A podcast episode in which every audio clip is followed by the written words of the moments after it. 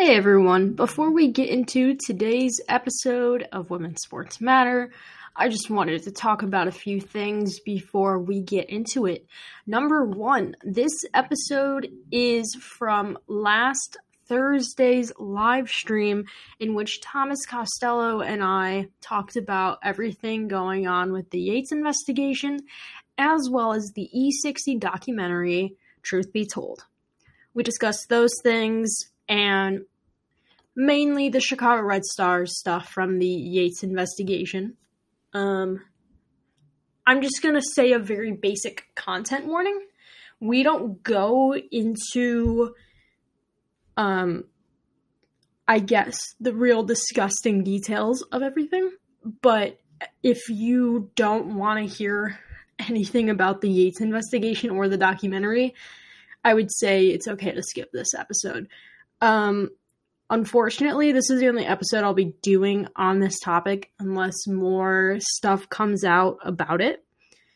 Like today, on the day I'm recording this, October 10th, more information came out from Orlando with Amanda Cromwell and Sam Greene being fired effective immediately.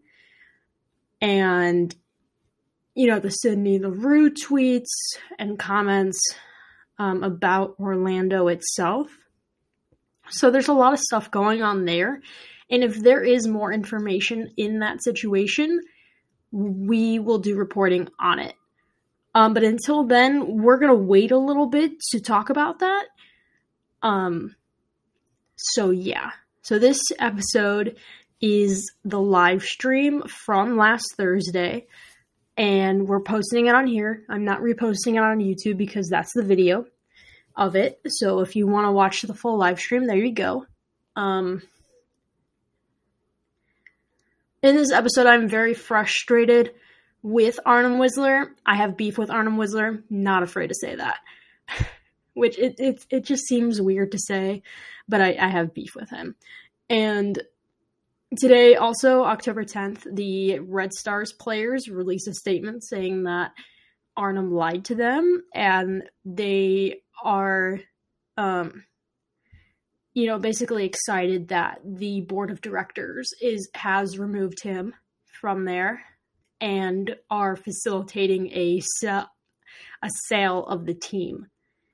And Vicky Lynch stepped down today as well. A lot of NWSL stuff happening today before this episode is released. Um, that has to do with the Yates investigation and um, the coaching carousel, we'll call it.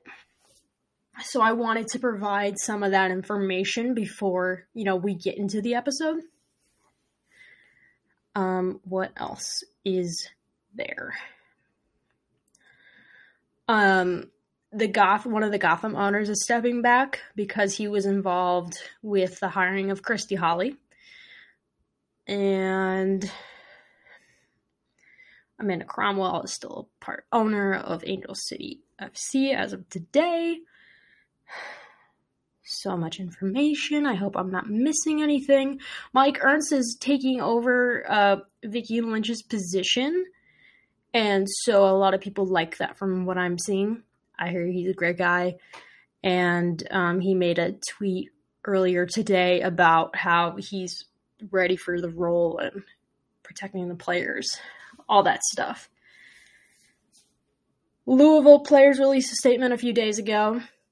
Um, a lot of Louisville players have been speaking out about stuff that has happened. So if you haven't seen that, check that out. I have been retweeting a bunch of that stuff, posting on Instagram stories. If you want to stay updated with what's going on with the NWSL right now, make sure you're following on Twitter at W Sports Matter and following on Instagram. But like I said, I'm not going to do another episode on this unless I find it completely necessary because while recently my content has been heavily soccer related, I don't want it to seem like this is a soccer podcast. This is Women's Sports Matter. It's covering a bunch of other sports. Um, so I'm going to move into that soon. But I'm trying to I'm trying to think what else do you need to know before this episode gets started. I I think that's it for now. Um but like I said, I just wanted to record this before um, the episode, before you listen to the episode, just a, a little rundown of, of everything that's that has happened. Um, yeah. Thank you again to Thomas for being in this live show with me and being a guest on the podcast again. Thank you to everyone that listened to the live show when it was happening. Um, and if you haven't had the chance to watch the live, well, you can listen to it now. And um, I do cuss a lot. um, and I'm proud of it. But I, I have a little tangent on the Red Stars, and if you want a summarized video of that, you can head over to the um, W Sports Matter page on Twitter because I posted it there. But regardless of that, just know that myself and the entire Women's Sports Matter uh, podcast network supports the players and believes the players. Uh, players come first. Um, and if you want to know a way to support the players and not support the team itself, you can donate to the NWSL Players Association or the Black Women's Players Collective, which have links down below. All right, thank you for listening to my six maybe seven minutes spiel, depending on how long I keep talking for. Shout out to Thomas Costello of Bryant and me for being in this episode.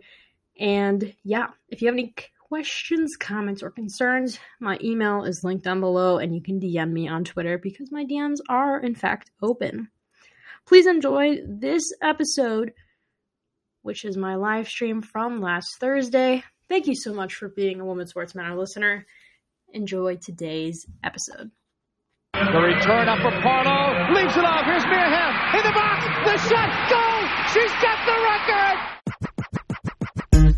Hey everyone, my name is Sabria Whitaker and I'm the founder of Grow the Game. Erica Piancastelli here, Tokyo 2021 Olympian. This is Carly Jackson, professional goaltender for the Buffalo Beauts. Hey everyone, this is Connor Moore, the social media manager of the Chicago Sky.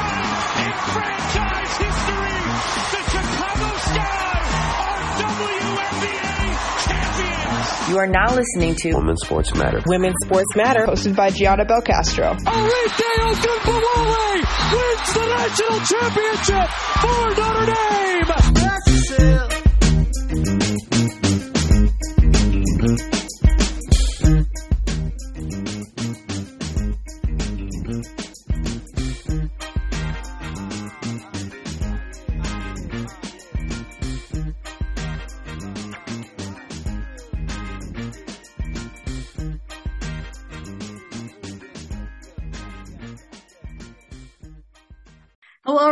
and welcome to a live edition of Women's Sports Matter. My name is Gianna Belcastro. I am your host, and join joining me here tonight is one half of the BAM fam, Thomas Costello. We are going to be talking about NWSL stuff. Unfortunately, Thomas, I feel like every time we chat, it's always about something bad happening in the National Women's Soccer League. Yeah, it's been um, a, a, tough couple of days, just getting a lot more details than we've heard in the last year. You mentioned it's been a year since the initial athletic article that kind of started the, well, it didn't start. It was kind of the exclamation point on, all right, we're not going to play. We're going to take back the league that really feels like hasn't been theirs since it started. So it's been um, a little bit uh, of a tumultuous time, and I know a lot of it's hard for for folks to just reading the details of the Yates report that we'll talk about, and um, it's always important to take care of yourself when you're when you're looking through that stuff. So we're not. Um, I'm not planning on getting any graphic details yeah. about any of this stuff. We just it's good to come together and talk to each other outside of 280 characters and get our thoughts and just kind of discuss it with people who um, you respect their opinions and getting to to hear what ha- they have to think about everything that's going on right now. Yes. Yeah. Um, we're gonna talk about a little bit what tonight's live stream is gonna look like. Um, but first, I would like to put out there for everyone that is watching on Twitter and YouTube, if you want to type in the chat if you're on YouTube, or if you are watching on Twitter, if you want to type in the replies, if you have questions, comments, opinions, you want to vent, you can put it out there. We're going to talk about as much as we can, um, but not in graphic detail, like Thomas had said. Um, here's a little rundown of what's going on tonight, and I'm stealing this from you, Thomas. Of course, a little rundown. I usually don't, No, I usually don't have plans for my episodes, um, but tonight's a little different. Our first thing we're going to be chatting about is, you know, our general thoughts of everything that has happened since the beginning of the week. Then we're going to move into truth be told, and then we're going to move into the I don't even know how many pages of the Yates investigation, which is the main topic of the evening. Also, the NWSL team's statements, as well as uh, things players and um, former players, coaches have said, um, anyone involved in the in the media, things like that. And then, um, if you have questions, we'll also mix those in there. Um, but Thomas, if you want to start with your overall thoughts of just everything that has gone down this week. Yeah, it's the Yates report went into, like I said, detail about stuff that we've already kind of heard. It talked about Portland. It talked about all the reporting that Meg Linehan and the folks at the Athletic did. It talks about stuff that was going on with Chicago and uh, Molly from the Washington Post, who had that article go out the day after the NWSL title game, just you know hours after Rory Dames was allowed to resign. And a lot of the stuff for Chicago and Portland was it, it's always tough to read, but a lot of that was okay. Now we're finding out what was right and what was wrong. What was a lie from Merritt Paulson, from Arnim Whisler? What was the truth? And getting into the granular detail there was, I think it was important. It was difficult. I, I think the toughest part, just for me personally, was the racing Louisville part of it. I'm not a Racing Louisville fan. I, am not a supporter of them. I covered the NWSL last year. I've been covering soccer for over three years, and last year I was doing stuff with the team. I was writing articles uh, that went onto the team website, interviewing players, everything with Christy Holly when he was hired last year.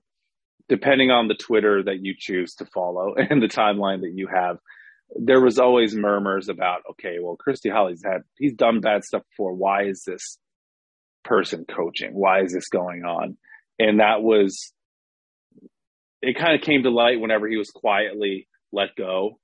Um, that was difficult, but hearing the detail there, reading the detail in the Yates report, um, going in and I, I read a lot of the companion pieces for it. I don't have a lot of time to go through the hundreds and hundreds and hundreds of pages of the Yates report but to see the graphic detail of what Christy Holly did, especially to Erin Simon, who was the person who came forward and spoke about it. Like I had interviewed Erin last year for Beyond Women's Sports, and I did an article about just her coming back from England, uh, playing overseas, coming back here, and just knowing at the time that could have been happening. It's it's disgusting. It's just awful, and being and just over even the last year, not a relationship, like on social media, I'll congratulate her when she moved back to England. Congratulations and all this stuff that's going on, and having a, at least a small enough relationship to say hi or get a response from somebody. Like after the interview, it was really awesome being able to talk to her, and just seeing this was like I almost felt guilt. I didn't.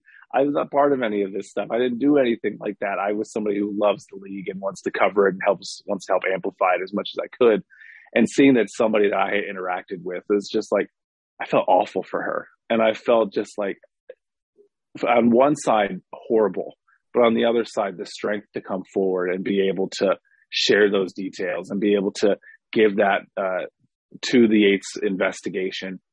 That it's unbelievable, and now seeing the cover up that went into Louisville, especially.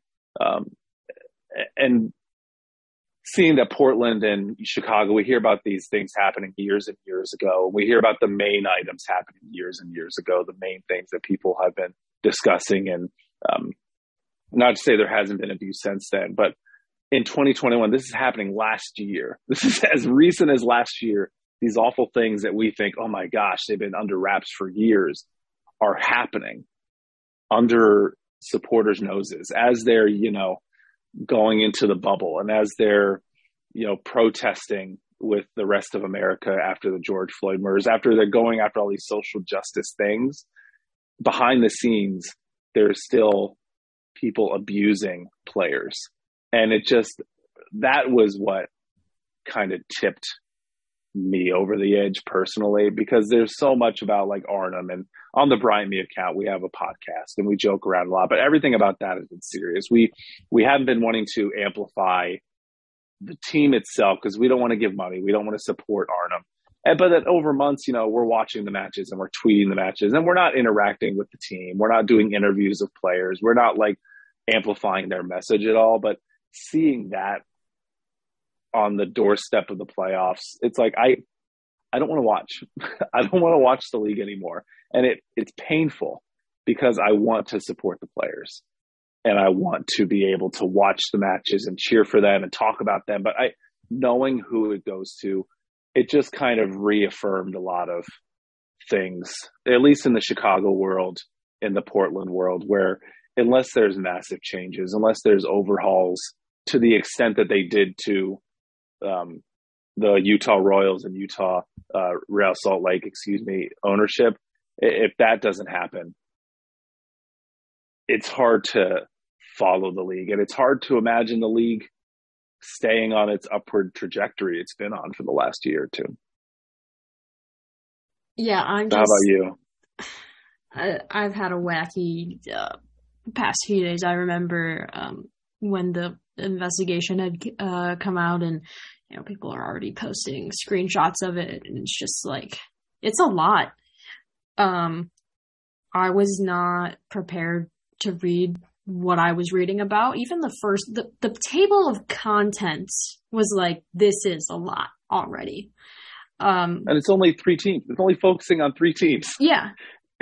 it's, uh, it's crazy.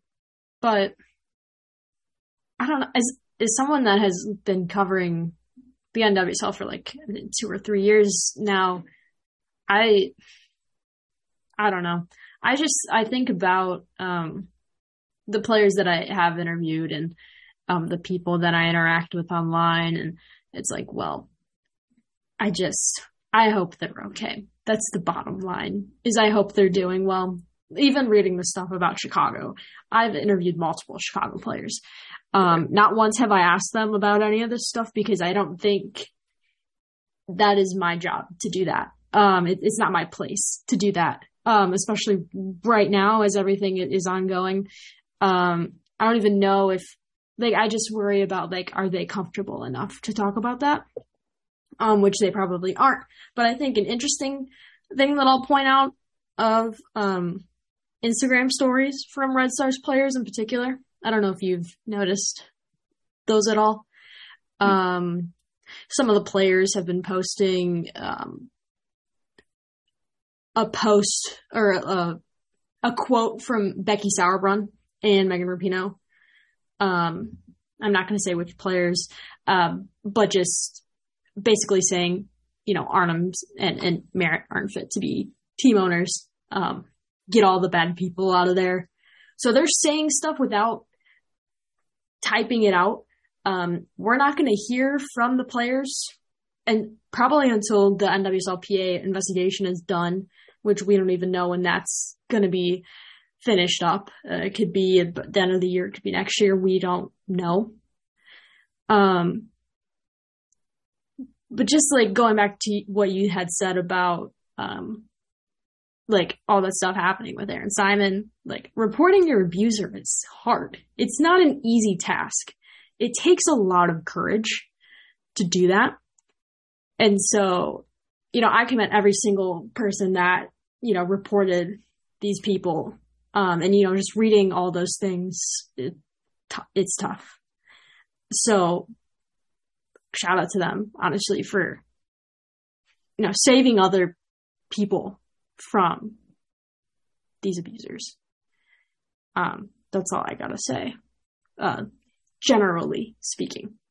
Yeah, and then to the point about like Instagram stories, over the last few months, even before this Yates report went live, even seeing players liking stuff on Twitter. Yeah. Um, I know that like we've posted stuff about Arnim being out and we've seen responses. We've seen like not not actual replies, but we've seen Mhm. support from people on the field. And it's when you have the players like Erin and like uh, Mana and like Sinead and everybody who's come forward and like Kaiya and everybody who's shared their experiences, it's gotten us to this point. Um, Christen Press also, and I'm sure there, there's a whole list of names that we probably don't even know. All of that snowballs to give more people the motivation to speak up and say what's wrong. And I think you're seeing players now on a on a public level sharing, like you said, but Becky Sauerbrunn and Megan Rapinoe's words about you need to get these owners out of the league completely. And hopefully that's a sign that that's something that's realistically going to happen because we're going to talk about the statements later, but you're starting to see a little bit of a domino effect, a little bit about some folks losing their positions, but the people in the total ownership are still are still safe. They're still benefiting from everything. They're still getting financial reward for whatever their teams happen to do in the playoffs and whatever happens to, you know, if they have TV deals and stuff like that, they're still benefiting from so as long as they're in those spots, it's it's tough, but seeing those players speak out now is hopefully, like I said, a sign of good things to come in that regard. Yes. So now we're going to move on to Truth Be Told, which Mm. for people that are listening and don't know what that is, I'll do a brief explanation. Truth Be Told is an E60 documentary produced by ESPN talking about everything that has gone on in the past year with the NWSL and all the abuse stuff. Um, the main focal point of the E60 documentary is um, Mana Shim's story, and um, we'll get into that later. It also talks a little bit about the history of women's professional soccer in the United States. And so I'm going to go through that really quickly because I did take some notes and I was like, why is this being talked about? It matters. Um, so the first thing we start off, uh, start off with is the 99ers. The 99ers are the Women's World Cup team, the U.S. Women's National Team.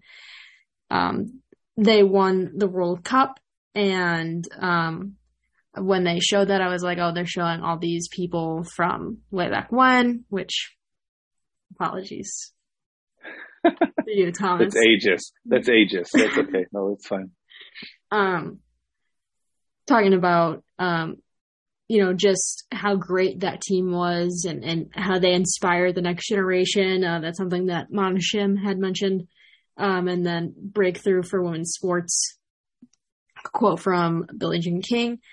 And then it dives into the foundation of the WUSA, which featured some of the stars from the U.S. Women's National Team. Um, uh, and then that folded three years later. And then the same thing happened with the WPS. And then we get to the NWSL, which was created by U.S. Soccer. And in this documentary, it was justified that these players were making $6,000 um, well, that was the minimum salary. And then with that being mentioned in that documentary was the poverty line at the time was $11,500. So they were making way below the poverty line and it simply wasn't enough.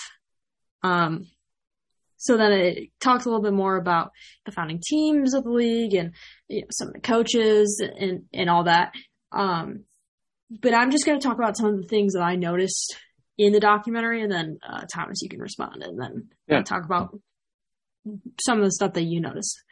I think the biggest thing for me was appearances um, by some players. Some of them didn't make sense. Uh, some of them just made a fool out of themselves, and by this, some of them, I mean two of them. Um, and I, one thing that I didn't write down, but I would like to say is really interesting is the inclusion of the documentary clips from when North Carolina had a camera crew around showing all the clips Yeah. of Paul Riley, um, and like how he was acting, how he was coaching, all that. Because I was confused of why he was in it if, when I knew that he wasn't um, going to be a part of the documentary. I was like, oh, I didn't know they had a camera crew uh, follow the courage around for a season. So that was interesting. Um, in terms of key quotes, I have two written down. First one is Aubrey Kingsbury, who is a goalie for the Washington Spirit, talking about how uh, we knew the league was fragile, which, uh, yes, I agree 100%. And it's still currently uh, fragile, maybe even a better term could be used for that. And then uh, Richie Burke, former Washington Spirit coach, using cancel culture uh, when mm. talking about why he was fired. Okay, we got okay. Mm. Um, and some other things I noticed. Andi Sullivan. I I wish I was a body language expert just so I could figure out what was going on with her. Um, I'm not saying anything bad about Andi Sullivan, by the way. I'm an I'm an Andi Sullivan fan. Okay, one of my favorite NWSL players by far. I just I don't understand what her words exactly brought to the discussion and this she didn't want to be there. She didn't, she didn't want to be, be there. there. I don't understand no. why she agreed to be a part of it. Um, it, it didn't make sense.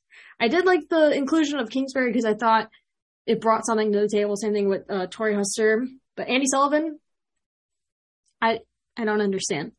Um, and Mana Shim actually telling her story instead of uh, just reading the words from the athletic article was really um, powerful. Mm-hmm. Um, oh, and fuck Lisa Baird. and fuck Richie Burke. Sorry for the mm. cussing, but it's necessary. Um, Lisa Baird, she would do really well on an episode of like Law and Order or something. I feel like she could play a character on there really well, just based off of based off of her body language and how she was acting. Mm, no, I I didn't recall seeing seeing an email about that. Shows the receipts. Yeah, but but all she did not all, want to be there. She no, does not want to be there. No. But all in all, not much new information. Um, and yeah, your turn. Um, yeah. Whenever they advertise this, you know, ESPN 30 for 30 document, not 30 for 30, E60, excuse me, E60 investigation. When I first saw the advertisement for it, and I saw that they interviewed Richie Burke, and I saw that Lisa Baird was on it, and no offense, just my own knowledge of it. I like whenever I saw like Merritt Mathias there, and whenever yeah. I saw other players there, I was like, what, like I see Mana Shim there and Alex Morgan was there and they were seemed to be key players in that athletic article and stuff. But how how did it fit together? And I honestly I didn't want to hear what Richie Burke had to say. I didn't want to hear what Lisa Baird had to say. Um, and then when they delayed it, if you don't remember, for folks who are listening or watch this later on, they delayed the release of this. was supposed to come out what a month and a half ago, maybe mm-hmm. maybe a little bit longer than that. But I think with the Yates report pending, they they put a pause on it, which I then thought, okay, are you going to add more substance to it from that report? If you didn't watch the whole thing, anything about the Yates report is the final two minutes of the episode, and they're bullet points, pretty much of what happened. I, I thought that the the investigation was a lot for, I would say, folks who don't know anything about the NWSL. I think their audience is for folks who are also learning about what the NWSL is. To that extent, though, when you said they went through the history, I thought there were really good parts to it. I, I think the beginning, hearing how much they were paid, I, I, folks knew that players weren't getting paid a lot, especially when the league started. Just until what the January first of 2022, when they got the collective bargaining agreement um, agreed to tentatively. Even then, that moved them up to what thirty some thousand as the minimum pay. Like Thirty five. 35 now. We always knew the pay was little, but to see the perspective of okay, these other leagues had folded and this league is going to happen and we're going to, they're not getting paid a lot. You could kind of see where they were setting up the, I'm going to do whatever I can to keep my job and I'm going to do whatever I can to play professional soccer. And so hearing Mana Shim talk about it, hearing Merritt Mathias and being part of it and just hearing her um, her involvement and her thoughts on being a, a teammate. I thought that um, I thought she it was amazing hearing her perspective on it. I thought it was great seeing her on there. I know we talked about it before here, but like Simone Charley, I don't know why um, she was on there. Andi Sullivan, some other players who maybe had a line or two, but um, I, I can see what they were trying to do: bring in maybe players from Portland, bring in players from Washington, bring in players from North Carolina. Outside of Matthias, I think two other North Carolina players. It was mostly Meredith Washington. Oh, Meredith, thank you. Um, it was mostly Washington players. It was mostly them because I think that was the only firing that was focused in the video that didn't have an ongoing investigation. So there's no Chicago athletes. Christen Press declined to be interviewed. Rory Dames declined to be interviewed. Um, I think Arnim. I don't know if they mentioned him by name, but I'm assuming he declined to be interviewed. Um, mm-hmm. Anybody who was pending investigation, it cut a lot of that out. So if you didn't read the athletic article, let's say you're behind the paywall and you didn't want to read it and you didn't, you're just, I'm going to learn from the tweets. It was really great to get that athletic article and hearing from Mana herself. And then seeing the fallout uh, with like the Alex Morgan tweets, especially hearing that it wasn't simply just her, which is still an amazing thing. Like she has such a platform, and it was obviously the tipping point that got Lisa Baird out of there. But hearing that it was a unified front, and it was the lawyers and and Mana and and her, and they're working together. Like, what's the best way to get this out there? I I, I appreciated seeing that. I appreciate seeing some of that stuff. But um, the Richie Burke interview saying cancel culture and acting like I didn't do I didn't do anything wrong. Well, the fact that they hired a youth coach to hire to coach NWSL side shows everything about Steve Baldwin. The stories that they had about Richie Burke um, were just ridiculous. I don't know why. Interviewing him, he's like, "Oh, I yelled at players." Like, "Oh, is that what's wrong with that?" He just there's no empathy from him. Lisa Baird, even then, they asked Lisa Baird, "Did you?" know anything about this, you know, Mana Shim, all the details of it, where Alex Morgan calls her out on blast. And you mentioned this a little bit earlier. She trips over her words too. Like she gets stuck because she's like, oh, well, I, that happened five years before I got here. But she doesn't mention that she was emailed about it. She doesn't mention that Mana reached out and said, hey, can we talk? I want to share information about this because he's still coaching. He's still in the league. The player, the people that are, were part of this from front offices are still in all their positions of power. Lisa Baird pretty much turned it into, oh well, I took a, I took accountability in the in the response because uh, commissioner has to do that, but she didn't admit any personal wrongdoing. It just it was a bummer. a lot of it was a bummer to me seeing some of this stuff. Um, and I'm in pitch black now. It uh, I, I probably could have I'm glad I watched it. It's not gonna be something I'll watch again. Uh, I think that the reporting done by Molly, reporting done by the Athletic, I think that's going to stand kind of the test of time better than this documentary will. Yeah. Yeah. Yeah. So I'm going to sit here in the dark. You're not going to fix your lighting situation? No. You're just going to, okay. It might be creepy, but if I turn on the ring light, it's going to go mad. Like I'm going to be like super white, which is I'm already I'm already Yeah, I had to so lower we'll the, the setting on my ring light. Um I yeah. have some great comments on YouTube from Felix. Oh gosh. All right, go ahead and share. I'm gonna turn my video off for just a second. I'm still okay. here, okay? Keep two, going. two of the comments are um, hey all, is it okay to say that I want to do bad things to our Burke? Legally, I'm gonna say that's up to you, pal. I'm not gonna say a word. um and for the next one, he said, also wanted to throw my drink at the TV like an NFL fan when Elle Baird was on. Um, yes. Same. Oh, hey. Hi there. It's not that bad. I mean, it's Blair Witchy, but no, that's fine. Uh, I appreciate that. Uh, Blair Witch is an old movie, Gianna. I it know was an old horror movie. Okay. I, I, when I watched it too, Felix, I also wanted to throw things at the at the television. So I I feel for you there. Yeah. Now we're gonna move on to the, the worst thing I've ever read in the in my entire life, uh, my 20 years of life. Um, the Yates investigation report. Mm. Um, I just want to say, um, let's choose my words here nicely. Mm, do I even want Arnim? I'm going to talk about Arnim. Um, I don't know enough about any other team. I'm too, I focus my time entirely on Chicago. Mm. Um, I've been an Arnim hater for a year now.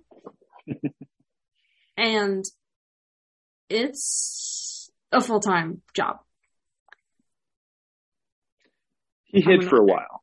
He hid for a little bit. He was yeah. under the radar for a little bit. And I think until the the Wolfsburg announcement, that was the first time you saw his name again yeah. in like a media release or a press release or something like that. Yeah, it's been um like you said, a full time job. Great way to put it. Um I don't want to I'm trying to think how can I word how can I word the things I want to say um, also, Felix was my comments about Artberg go double for Arnim. Thank you, Felix. Appreciate it. Um, you know, I want a job later in life. I've made com I've made comments about Arnim before on live streams. I did it before. I think I called him an asshole. I think that's what I said.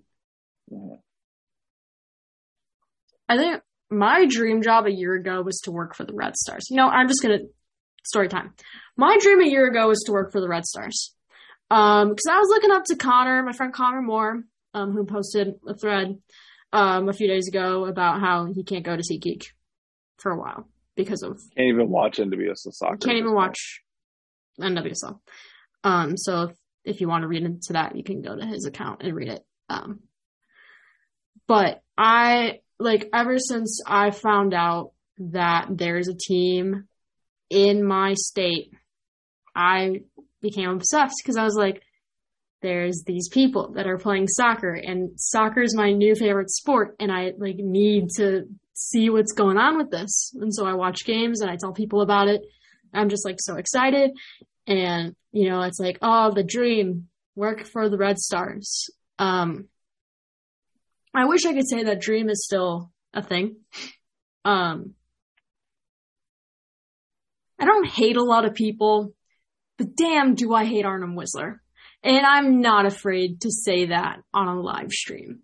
Um, I want to work for the Red Stars, not under his ownership. Yeah. I think is what I'll say.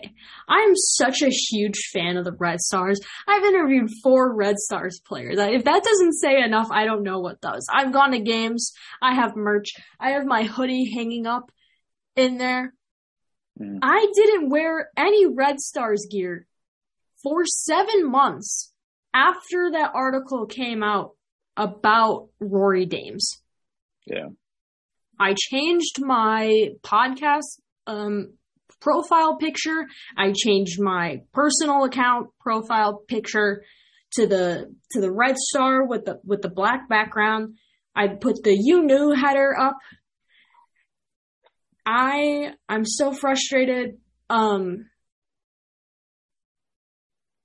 to see something like this happen in a space where you're you know you're supposed to be inspiring the next generation of, of women's soccer players and you know showcasing the best of the best. Like you have freaking Alyssa Naeher in goal. You have Mal Pugh. You've had Christen Press not even like Christen Press you know, years ago, amazing, still amazing now, even though with with that ACL injury, like having th- these star talents on your team and just not giving them the time of day or treating them with respect, um, like losing players like Katie Naughton, like that's still trading um, her I'm, away. I'm upset. Maria Sanchez trading her away. Yeah, like losing Sarah Gordon this past um or an off season ago, like yeah.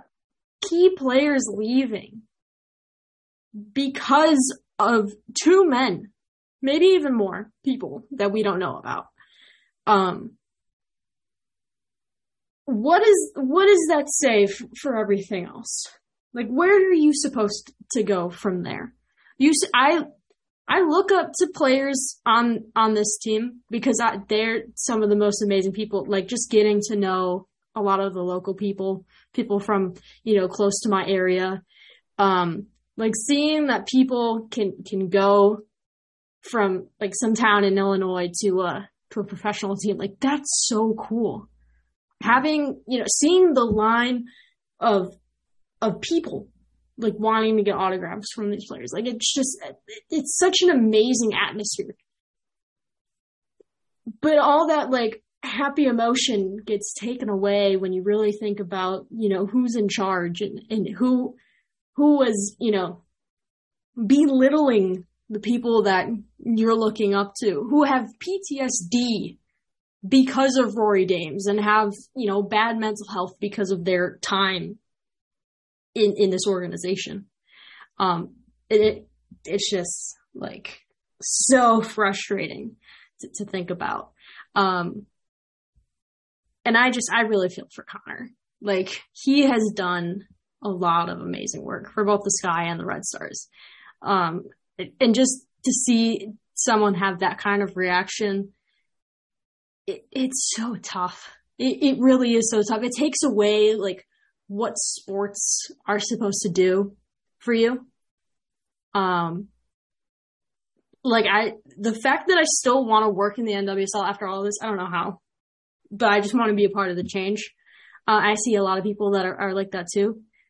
Um, that, that want to be a part of that. Not going to go into the gross details. Um, but Arnim freaking Whisler hate your guts, hate you, same for Rory Dames. Rory Dames should be in jail. Arnim Whisler, jail for you too. Um, I'm gonna take a sip of water. Oh, that's ahead. fair. Yeah, um, no, thanks for sharing that. That's it's not easy, and I'm not in the same proximity to it. Uh, we kind of watch from afar because we're kind of locked away from any NWSL side until Louisville came here. But uh, three some hours away. But yeah, everything with Chicago, it, it goes down to owners who have been there from the beginning, Merritt Paulson, Arnim Whisler, where they're putting money into the league early, hiring their friends, bringing their buddies in, and someone like Rory Dames, who was a massive personality who controlled everything and wanted to have his control on everything. You have players like Christen Press and you said Alyssa Naeher and all these names that people aren't coming to the NWSL to watch Rory Dames. People aren't coming to the NWSL to see Paul Riley or Christy Holly or Richie Burke or any coach. Even now, even coaches that are in the league with good standing, no one is turning it on thinking, oh, I really want to watch that coach. You're there to watch the players. And I think that you, when you have something like that, the fragility of someone like Rory Dames and the fragility of somebody like a Paul Riley, who maybe maybe isn't getting enough attention. Maybe he wants to, you know, have his will with people because he's not getting enough of the notoriety himself. Maybe he's trying to subdue people. Maybe they're trying to subdue people because they're afraid of somebody else getting the spotlight. It's it's it's really disgusting. And everything with Chicago, I I've been thinking about, and I'd love to get your opinion on this too. What if the NWSL doesn't doesn't make it through it. I think now more than ever, you have other avenues that could actually work. This is not like the beginning of um, the ESPN documentary. This is not, you know, WUSA. It's not WPS. This is not those situations. You have USL who's about to have a pro league. Now they're supposed to be in the second tier, second division pro league, but they're going to start paying players uh, this next season this next year. They're going to have women's teams that players are going to get a chance to play. At this point, if Arnim doesn't sell, if Paulson doesn't sell, if the league doesn't make them sell, what's to stop you? Like that that same that same macho ness that has caused you to abuse people and hide it and be a horrible person is going to be also the same reason that the money you've invested is going to go down the drain. It's going to go away because I think when you have a, a league like a USL, they could they could see this as the opportunity to swoop in and say, "Hey, yes, this is we're we're running a league now. This is an alternative to what you've seen so far." And Does that make it immune from issues that NWSL has? No, not at all. But there has to be some huge changes. Arnim can't stay. Merritt can't stay. With Racing Louisville, and I don't know if uh, we're going to get into the the responses, but it's been like a massive cover up, telling their employees don't say anything. In the Yates report, we didn't mention this. All three of the teams that they talked with, who in their me- uh, memos out to folks say, "Oh, we're gonna we're gonna cooperate with this investigation." None of the three teams cooperated with the investigation. It took the Red Stars nine months to get them the documents that they requested. Nine months. Louisville was having uh, their inter- uh, employees interviewed, but they told them not to say anything. They signed an NDA. When you have a coach requesting an NDA and you allow it to happen, first of all, what coach needs an NDA? A coach who's trying to hide something. It it's sickening. It, it just the more I talk about it, the more frustrated I get about it. I, I'm with you. I, I hate these people who have ruined something great for a lot of players too. I I love watching like that match on um gosh Sunday night against uh Angel City. Angel City in Chicago. I loved watching it. It was great. It was fantastic seeing, you know, uh seeing Chicago go up and win and just seeing the the passion the players had, seeing a ton of people inside SeatGeek Stadium because they don't get a lot of people coming out to Bridgeview all the time for those matches. Seeing it like that for a regular season match it was like, oh man, I feel good about watching it again. And then Monday just completely wiped any positivity I felt. It's just gone. Like I, unless the NWSL makes huge changes, it's it's hard to come back. It's hard to put investment in it when there's so much you can invest your time and money and energy and emotions in. And I, I, know for years and years they talk about the pay and how fans are like, okay, we can't afford for this league to go under. At this point, is it the worst thing in the world if that happens? If you keep these people in power, I don't know. I I don't know. Even if even if you go drastic, NWSL wise, even if you go down teams, I know they're adding teams and they're growing more and more each year take Chicago and Portland out. Take uh, take these teams out of the league. Do your own relegation. do your own like, hey, if you can't comply with what we're going to do, if you can't sell your team, you're just out of the league.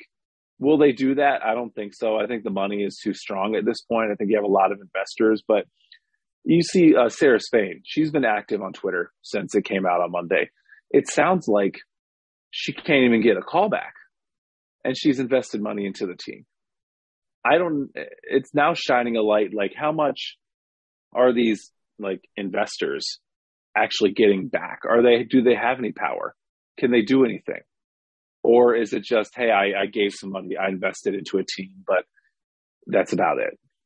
Like, I, there's so many things up in the air now with this, and the statements that we'll talk about, it, it's not even close to anywhere near the league has to be to start earning people's trust back. The league cannot fold, and I am, am very strong in that opinion, just because of um, like everything the players do receive, like health insurance, housing stipends, um, just pay overall. Like that's too much for it to be uh, for, uh, especially for people that are just out of college uh, or fringe players, they don't have probably access that some of the maybe like national team players do. And now they're paying the national team players. Like yeah. actually, now the NWSL teams are paying those players also. Yeah. So I don't think the league the league should avoid folding. Um, I personally I've said this before, but I would love to see athletes unlimited do something with soccer. Um, I think they are the best sports league in the world because of everything they've done for their athletes. Um, the environment that they create, the people that play on the different teams, um, mm-hmm. community outreach, uh, partnering with different brands that are sustainable. Um,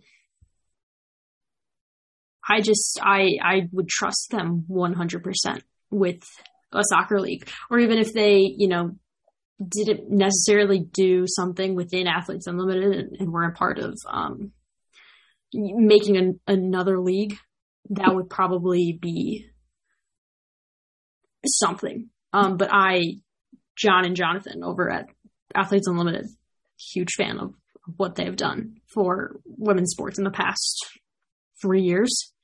Um, AU softball has been extremely successful.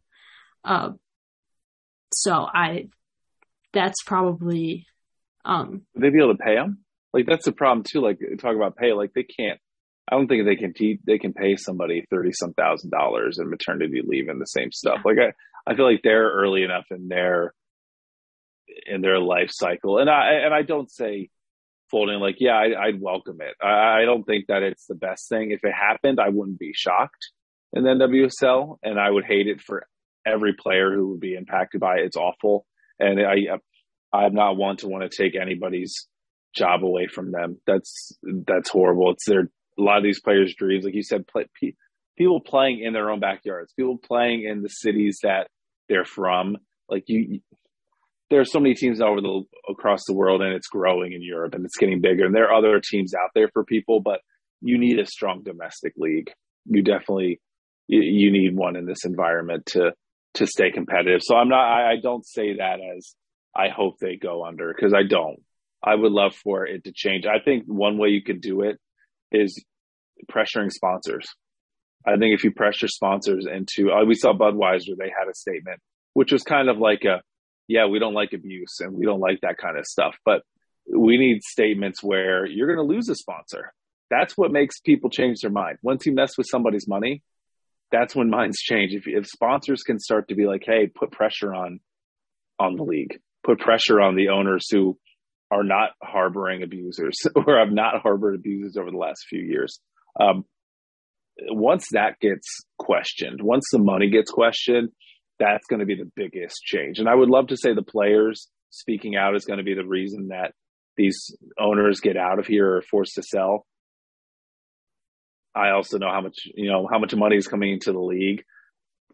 It doesn't seem realistic. Like the money has to be threatened somehow for these owners to get out of here. So I, again, I don't want the NWSL to fold either. I don't want that to be, man, Tom State's the NWSL. I don't. I love it. I want the best for it. And the best is making overhaul, making big changes. Yeah. Um, I want to bring up supporter group statements. Mm, okay. Um, the ones that stick out the most to me are uh, Chicago Local 134. Mm-hmm and then um I want to say it's a Louisville group. I don't remember which. Are you talking about the tifos they had or the banners they had up at the yeah. Match? Um, this was at a USL match last night, a USL match between Louisville City and Detroit, which is a r- pretty energetic match. It's a pretty, you know, exciting match between these two sides, but it, it is on the men's side too because Racing Louisville season is over. But they have a giant banner saying arrest Holly, which I thought was like, oh my God, that's, it was amazing to see. I love when supporters do stuff like that. I love when they let their voices be heard and also pressuring their president, the Soccer Holdings LLC president, pressuring them. Um, I, I thought that was fantastic. Uh, I thought that statement was huge in lieu of, you know, if Chicago had a match or if, you know, uh, another team had a match in the next few days. They ha- NWSL hasn't played yet, so it's not like these supporter groups ignored it. They've had their own messages, like you said, but I, I thought that arrest Holly was was inspired. I think that supporters groups doing stuff like that is what having a strong fandom is all about. But yeah, talk about the Chicago statement because I was also really pumped when I read that. Um, I have to pull it up, but so I can read it in its entirety. Okay. If it if my Wi-Fi wants to work. Um, it's a big title at the top and bolded all caps. Um, Arnim Whisler knew, and this isn't new information. Like this is a well-known fact. But just to put it out there again, he fucking knew. Yeah. So it's at least 2014. At least 2014. Yeah, this is really small text. Okay. Um, and there's, there's the glare on my phone. The report re- released by Sally Yates and the USSF unequivocally proves that Arnim Whisler is unfit to continue in his current role as majority owner of the Chicago Red Stars organization. We find the reported details of Whisler's conduct, especially his dismissal of player complaints about the conduct of former general manager slash head coach Rory Dames, completely unacceptable and irredeemably harmful to not only players but the club as a whole. In addition, many of the details in the report regarding Whisler directly contradict what he has told us as a group regarding knowledge of Dames, abuse. As such, Chicago Local 134 has lost all trust in Whisler's ability to provide a safe workplace for players and front office staff. We believe and support the players and staff who have bravely shared their stories of, of neglect and abuse from the club and its owner. Until Arnim divests from the Chicago Red Stars, Local 130, 134 will be bo- boycotting all in-person events, including attendance at games, merchandise purchases, and other Red Stars events that directly or indirectly benefit Arnim Whisler. We recommend that those who have re- renewed their 2023 tickets demand a full refund. We stand behind Red Stars players and staff, past and present, who are the subject of this abuse and, and who continue the fight against enabled abuse and racism that this club has allowed. We also stand with youth players, past and present, of Eclipse, who were taken advantage of and treated as no person deserves to be treated. Support the players. Consider donating the cost of an NWSL of a ticket to the NWSL Players Association and or Black Women's Players Collective instead of financially supporting abusers. Um, as a member of Local 134, I endorse that message as well. I I, I agree um, with everything that was um, said in, in that. Um, I think it's interesting. One one thing that I will say though um, Owen Felix agrees, says a thousand percent on uh, L one thirty four statement. Um, why did it take until now? And this is for all supporters groups. Um, until the Yates investigation report came out to like be very adamant about your stance because I I remember like 134's position for Challenge Cup and then it changed for regular season. Um, and I think same thing with whatever Portland was doing. Um, and this is not a knock on them. This is not a knock on anybody. I'm just curious as to why tonal shift is occurring now. I mean, they have a good reason, but why why didn't we not stick with you know this brand of we don't trust him? This is what we're gonna do. Um like why is it bigger now? Yeah i i i'm glad you brought that up because i was going to say the same thing. The first statement and seeing the conversations that went into the first statement i know that they had like slack. There's a lot of stuff in the in the slack for local 134 back before you know the challenge cup whenever everything happened in november last year uh, when everything came out in november last year i also understand that there are a lot of people in it and a lot of different views at that time because Rory was gone. And at that point, you didn't have an investigation. You had a, a news article, which was really well reported, really well done. But I think the gravity at that time was okay, we have part of our people don't want to do a, a total ban, part of our people still want to support the players. I think this was just a tipping point. I think getting now physical evidence. They've gotten evidence from the team. They've interviewed people as much as they can because I know other investigations are pending. They got a lot more this time. And I think that the way that you support players now is by pushing out the ownership that it's obvious that players don't players don't like players don't want this person owning the team and uh, I'm glad that supporters now jumped on it, and maybe it would have looked premature at the time, or maybe just would have hurt the the players this year. But I think now that it seems like everybody's on a very similar page, minus the players. I'm sure they're going to keep going to the playoffs. I haven't heard any murmurs or anything about sitting out the matches and not yeah. doing anything until these owners are gone. But I I agree with you completely. At first, I did on on, on Bryant me after that statement was released. We were we were very like, uh, well, it's not great. I mean, I get it. And, you know, people have different views and stuff, but we didn't like it. Also, we're outsiders. So for us, we're a few, like six or seven hours away. So we're like, okay, well, it doesn't impact our day to day. So we get it. I'm just really happy now that it's gotten to this point, at least for the supporters, not for the information that's come out. That is awful. And mm-hmm. 100% unequivocally do not, like they said, unequivocally, unequivocally, Arnim knew this is horrible. I'm happy that the supporters are now at a place where it's like, okay, firm. I'm not going to do this anymore. And I'm sure there are going to be people who still will buy tickets if this goes on into next year. Pray to God it doesn't go happen. It doesn't go into next season.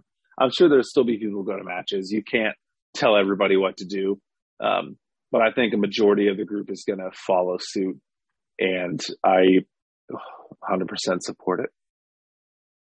Yeah, I just, I, I don't know. It just, I've been trying to handle it in a way where it's like personally, just, I don't know, being young and, and, and being new to this world, different world of um, athletics, um, tonal shifts, all that. It's very interesting to see how everything has, has played out. Um, not, I don't know how to, like, at first I was like, I don't know how to react to any of this information. And now, like, a year later, I'm like, fuck you.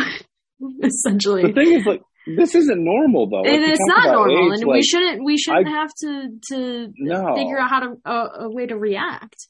But being a fan, like I, I've been following sports for you know longer than you've been alive, G, mm-hmm. and it's never been like as you're learning this and it's like new to you in this sports fandom, it's new to just about everybody. Yeah, that was you didn't I was have, follow up with that. Yeah, you didn't have this widespread problem that uh, of abusing players, of treating people like less than, and it's it's disgusting. And uh, I, and you're you start to see it now in other sports leagues. You start to see it with like the Browns and Deshaun Watson, who has had a lot of different in the NFL, a mm-hmm. lot of different allegations. What twenty some different allegations against him yeah. that he settled out of court.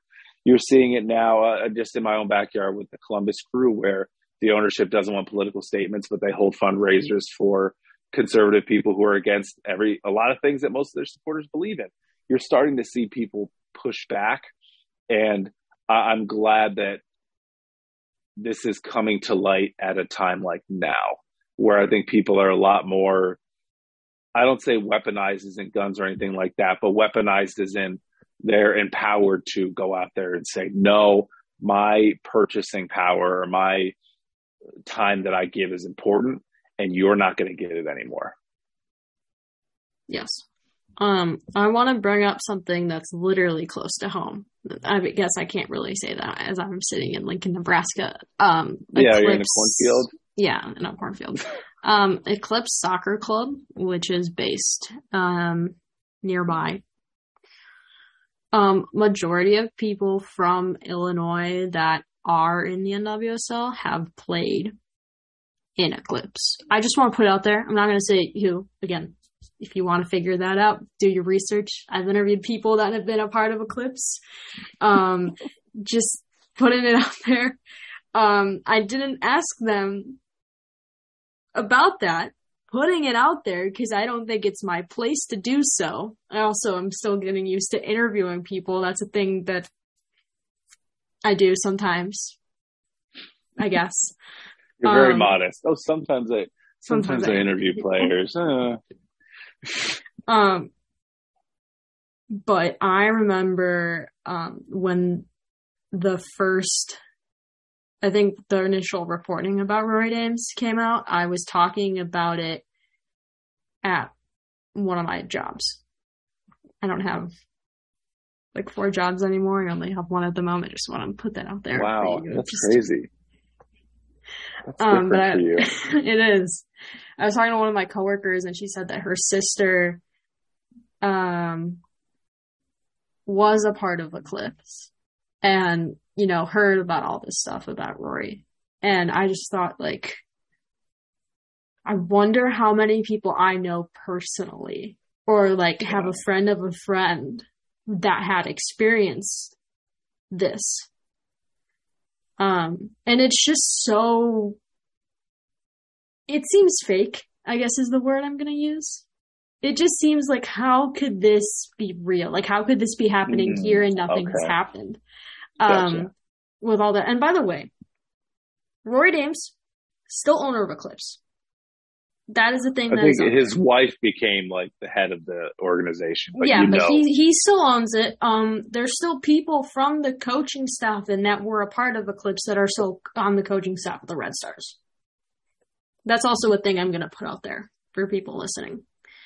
Um, so there's still people that have eh, worked with him and uh, like enabled him and all that that are still working within the Red Stars um and Eclipse. And why are they still there? Like what? I don't even. It's the goalkeeper coach, right? I have a theory, if you don't mind.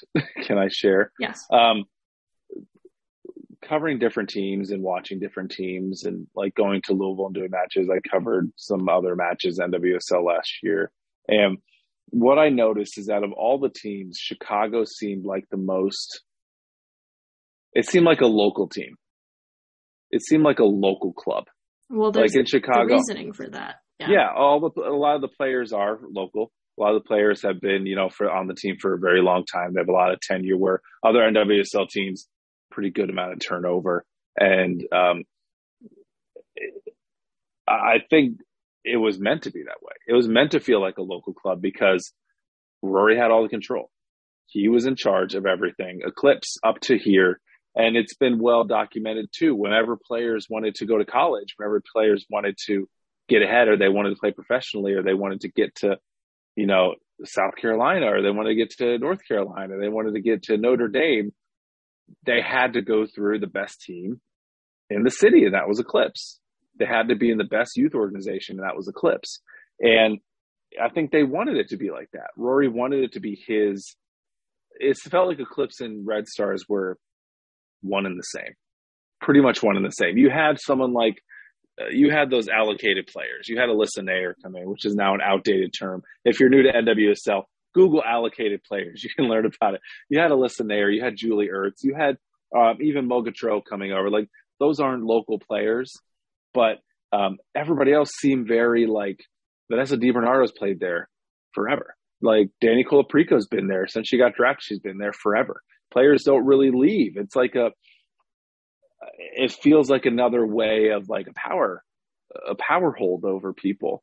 And maybe that changes. Maybe if arnim is forced to sell maybe chicago becomes a city as uh, world known as the city itself. Maybe they're able to branch out and not feel like a local club. Maybe they'll feel like you know that bigger organization. Because on the field every year they seem to make the playoffs. They're competing all the time. They always have a strong team, but it never feels like it's anything outside of Chicago, you know.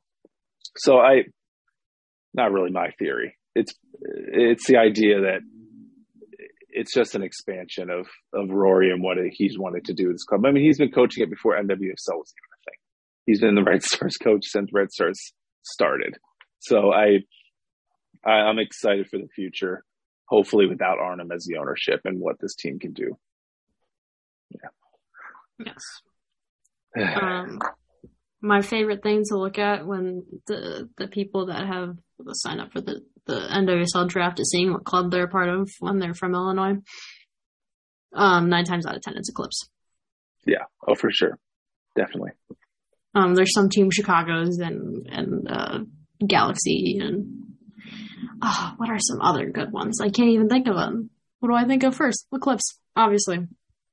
Unfortunately, um, there's. I, I wish I could give a number of how many Eclipse players are on the Red Stars. I want to say like probably seven is what I'm going to go with. More than Hmm. seven, less than seven. Someone check Uh, that. Felix, go check it. Yeah, Felix. uh, Felix also said Gianna knows about the scandal with the Blackhawks recently. I'm not talking about the Blackhawks. Uh, fuck the Blackhawks. Um, I'm a Seattle Kraken fan. Kraken. rooting for the expansion team because I don't really like hockey as much. Um, so, and it's just like the Blackhawks, like, what a terrible name and a terrible logo. Um, Yeah. moving on. How about the team statements? Do you want to wrap up with the team statements and talk about those? What else we got? Hmm. There's a lot of things going on in Nebraska right now. So many. So, so, such a, a studious way to decide what to do next. Instead of off the cuff, you're like, no, I'm a college student. I'm going to research what we should do next. No. Okay. Can you imagine? Um, I got a better one. Instead of team statements. Um, three things you want to see happen in the next five months. Okay. Oh, on the spot. Uh, this is not planned, but I like it. I like it. First thing, um, I'll put Arnim and Merritt Paulson the same thing. I think both of them have to, both of them have to go. They have to be Louisville out. too. Um, Like James I would like O'Connor to see still has a job. I would like to see big changes in their front office. Yeah. I, I don't know if soccer holdings themselves. They seem like there's more of a hierarchy there than, say, Portland, which is Merritt Paulson, and Chicago, which is Arnim Whisler. Soccer holdings is two teams. It's a lot of people. The organization, at least from what I've seen outside of their horrible coaching decision that they made last year, um, I've even people working in there, they seem to keep people. They don't have high turnover from what I've noticed from folks that I've talked with that have worked with the team. Um, I, I'm willing to give that the benefit of the doubt if NWSL, if they can do the second thing. The NWSL goes through and has a rigorous anti-harassment policy, HR support, and ownership policy where there has to be some solid way to get owners out of the league. I think that's the second one. There has to be some way to keep these folks accountable because money should not be an absolver of all wrongdoing, in my opinion. And um, third, oh, jeez. Third, I think that the benefits for players need to go up big time. They need to get paid more. I think they need to be up there. Um, if you're serious about this league, put put your money into your biggest investment, which is your players. So I think those are my three. So get rid of the two owners, have a more rich, enriched uh, way that owners can get in trouble for what they do, and the NWSL needs to have some like um, adult adult requirements to own a team and not treat humans like garbage. And then the third one is um, continue the improvements for players in terms of pay and benefits. My number one is the same. Um, but also taking, uh, making the owner at Gotham, one of the owners, um, sell his shares because he was a part of hiring Christy Holly at Sky Blue. Um, I could go so- on about Gotham for a very long time, and I've Yeah. said this on Brian and me ad nauseum, but it is based. It's the same owners at Sky Blue. It's the same folks that let that team go to squalor. They yeah. they slapped the new logo on it, and now you're starting to see the fibers come loose. Um, so I, I I like that. I agree with you. That's a good one. Um, and like new FO with the courage and also like Steve Malik and getting rid of him. Um, Mm. total turnover. And Jill Ellis putting all the bad people get the hell out of here. That's my number one. get the fuck out of here. That's what I'm gonna. That's what I'm gonna say. Get out of here. I hope I don't get in trouble tomorrow at practice. Just- Is, the, is, the, is the Nebraska coach going to listen to this? I don't. They. I know they looked at my social media before I got hired, which I don't even know if I should be saying on stream. I hope I don't get in trouble.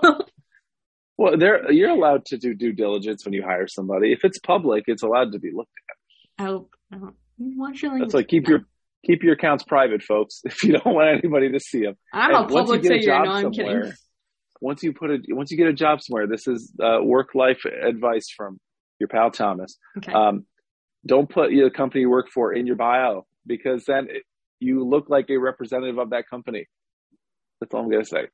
I don't put where I work in my bio, but it's also not a sports thing that I'm in. So anyway, For Bam Fam. Uh, Bam Fam Incorporated. I'm I'm the grandpa of the band fan. No, that's Brian Lanoy. He's the grandpa of the band fan. I love you, Brian. Um, my second thing. See, I like coming up with things on the spot and then I don't know how to answer them. The second thing I would like to see within five months is um a more cohesive um cohesive like document of anti-harassment um Yeah. like all those different things no loopholes definitive um things that you can get in trouble for written down like anti-harassment policy that's a new thing. Um but there's still like loopholes with that. So having that written better. Um and i think the final thing that i would like to see is um i mean i i agree with i don't want to like steal all your points so i'm gonna come up with something You can new. take him. no i'm gonna come up with something new Not a Nebraska expansion team, please. Yeah, like that would like that would do well. Um I think having one thing that I had seen recently is Chicago Local 134 did bystander training.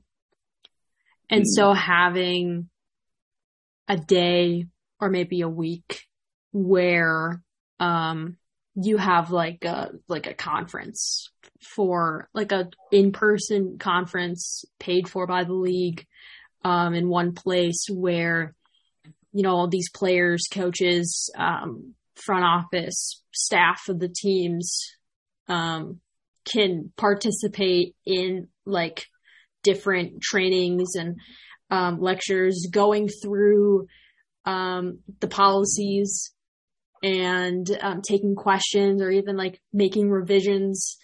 Um, that way, everyone can work together to make sure that everything is going smoothly. Um, because I feel like if you if you don't have everyone on the same page, you're kind of SOL.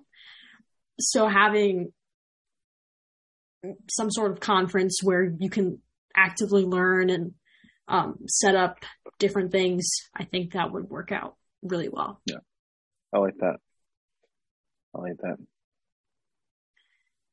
So we're done. But you have to. Um, well, I guess if we treat this like a, uh, we're going to treat this last part for a conversation o'clock. Sh- who do you shout outs? Who do you want to shout out? Shout outs. I um, want to shout out you for having me on here. Uh, that that was not a setup for for you to get the cred, but Mhm. um, I hope you accept it. Uh, Women's Sports Matter. It's been awesome being um, just watching it and listening to it, but being on here just uh, have this conversation. I'm honored to that you want to talk to me about it in the live platform, um, and also all the great stuff in your podcast empire, which is really great. I want to shout out um, my my good pal Bryant. We haven't recorded in a few weeks because he's been out of town and I've been busy and stuff. Um, so that's been um, that's been tough not recording with him. But um, tonight was really important. I'm glad we were able to do it. G. And then also I want to shout out um, uh, college basketball starting soon, and I'm really excited about You're going to the basketball season. sport. I'm really excited about the beginning of college basketball because um, I think just like, like the passion and stuff, and um, I'm ready for soccer to be over with on all fronts. I'm not ready for soccer to be over. Well, Nebraska still has some games to play, but I'm ready for MLS and NWSL, and I'm ready for professional soccer to be over so I can focus wholly Champions on League? on basketball. Um, I'll still watch Liverpool and stuff, but Liverpool women especially.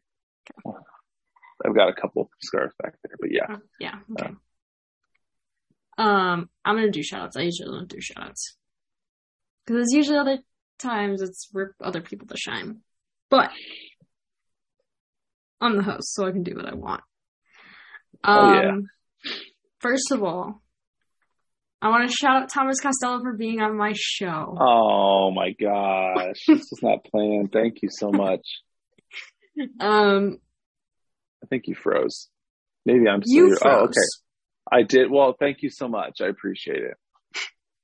I probably have better reception in Columbus, Ohio than you have in. Like Nebraska. Okay, whatever, Yeah. Thomas. Um, I've got a lot of shouts. Shout out to Thomas. Thanks for being on here and talking with me and listening to me um, talk shit about Arnim. Um, second, uh, shout out to all the people that want to make change in the NWSL. People that are like me, um, up and comers in the women's sports world, or even just sports world in general. That even after seeing all this shit, you still want to be a part of it. Um, that takes a lot, and please keep working at it. You know, um, even with all the stuff that's going on, like it, it matters. What what it comes down to is um, believing and protecting the players, which is kind of why I still want to work in this league one day. Um, and then goes on to my next part of shout out to every single player that has either supported their teammate or has reported this stuff um, and had and is courageous enough to talk about it publicly or maybe off the record. That takes so much to do that, and we appreciate your honesty and bravery for for doing that because it, it really takes a lot. Um, the like the stuff in the investigation would not be available if it wasn't for the players and the staff that experience this stuff. Um, so shout out to you all. And finally, last but not least, shout out to everyone that listened tonight, watched tonight, um, for staying this long. Felix. And Thanks, Felix. yeah, thanks, Felix. No, just for the comments and the questions. I, I the, appreciate the five comments. Um, Felix is a great person. Yes. Uh, so shout out to all the people that, you know, watched tonight and were commenting, just Felix. Um, he's the only one that commented. But yeah, Thomas, where can the people follow you on social media? Yeah, I'm um, at the number one, one Thomas Costello, T H O M A S T O S T E L L O. I'm writing uh, about Ohio State women's college basketball because it's the closest team to me. Um, so I cover all the games, all that good stuff. I'm really excited about that. Doing player previews on everything, um, on every player on the roster. We'll get a player preview um, at um, Land Grant 33 or Land Grant Holy Land, part of SB Nation. Um, so doing that. Also at Bryant and Me. Brian Me is a ridiculous podcast that you really shouldn't listen to, but we're we have fun and we enjoy each other's company, which is um, hard to find these days. So um, we can do that also, and that's on Instagram and Twitter at Brian Me and at one Thomas Costello. I'm at both of those. Awesome. And I was also. I, I've been on Brian and Me before. So if you don't want to listen to Brian and Me, you Yeah. want to listen to me, You got to pass Robbie and, and, and guest I appearances. really I think you need one or two more, and you can pass them. one or two more. Damn. Okay. Okay, like forget that. Never mind. oh. Um, now it's time for my least favorite part of the episode, which is me doing my outro. That's what I call it, my least favorite part. I gotta gather myself, get rid of all the negative thoughts about Arnim because he's an asshole. Just gonna put that out there one more time. positivity, positivity, positivity. Positivity. If you want to follow me on social media, guess what? You can. I am on four different platforms. On Twitter, it is at W Sports Matter, and on Facebook, Instagram, and TikTok, it's Women Sports Matter. It's so easy because it's the name of the show. Hmm. So you should follow. Obviously. I do on all of them. Not Facebook. Thank you. I don't have Facebook. And if you want to watch this episode again or other episodes or other content, subscribe to Women's Sports Matter on YouTube. Again, name of the show. Super easy. Subscribe. There you go. Bunch of resources, that are not currently linked down below, but they will be in the future. Um, there's only one thing right now in the description on YouTube, and it's about Restream, and I never edited that. So it'll be there in the future. Register to vote. NAMI. Find a vaccine. Um, all the links to players associations of women, women's major sports leagues in the United States. Super easy. All that's linked down below. Um, I would say, hey, did you see the NWSL player series that I did recently? Um, if you want to listen to those, go ahead. Um, they don't talk about anything that just happened because all those interviews took place in September. Um, although I would like to say Tegan McGrady did talk about um, her experience being traded twice, two different situations. So that was really interesting and talked a little bit about um, Steve Baldwin in that situation, but just like a tiny bit. Um, what else is there? More than 5%. Don't touch my jersey. Links to follow those down below. Again, name of the show. Super easy. Type it in. Do it. So easy. My goodness. I always forget what to put in my outro. I don't know what next week's show is going to be. I wish I could do a preview of that. I don't know. Maybe it's an interview I already filmed. Maybe it's me saying words for 30 minutes. We don't know. I'm going to do a self, uh, a promotional plug for myself, um, which I never do. Um, but I'm going to do it now. I'm hosting a new podcast that's not sports related for school. So if you want to hear, no. If you want to hear about what it is like to be a transfer student at a big school, make sure to listen to episodes every other Friday starting I guess last Friday by the time this episode is out for podcasts um, on, on Tuesday. A transfer student's guide to make Nebraska feel like home. This is by me. It's a very long title. I'm so sorry. Um, but the reason it's it's called that is because there uh, the song "There's No Place Like Nebraska." So I'm doing it the, the little like. I've never heard that song. Okay, that's okay. Um, and I miss my, my I miss my home. So the transfer students guides make Nebraska feel like home. That's it for me, and that's it for Thomas. We're gonna go. We're gonna end the live. We're gonna talk amongst ourselves. I'm gonna do some homework. Um, I'm gonna eat some chips. Oh, and I'm gonna eat a late dinner. And Okay. yeah, we appreciate everyone that has stayed this long watching. Um, to the those few out there, thank you so much. We really appreciate it, and we're gonna go. So that's it for me. Thank you so much for listening to another episode of Women's Sports Matter. Again, I'm your host, Gianna Castro. That is Thomas Costello. We're gonna leave. That's all, folks. We'll see you next time. Bye bye.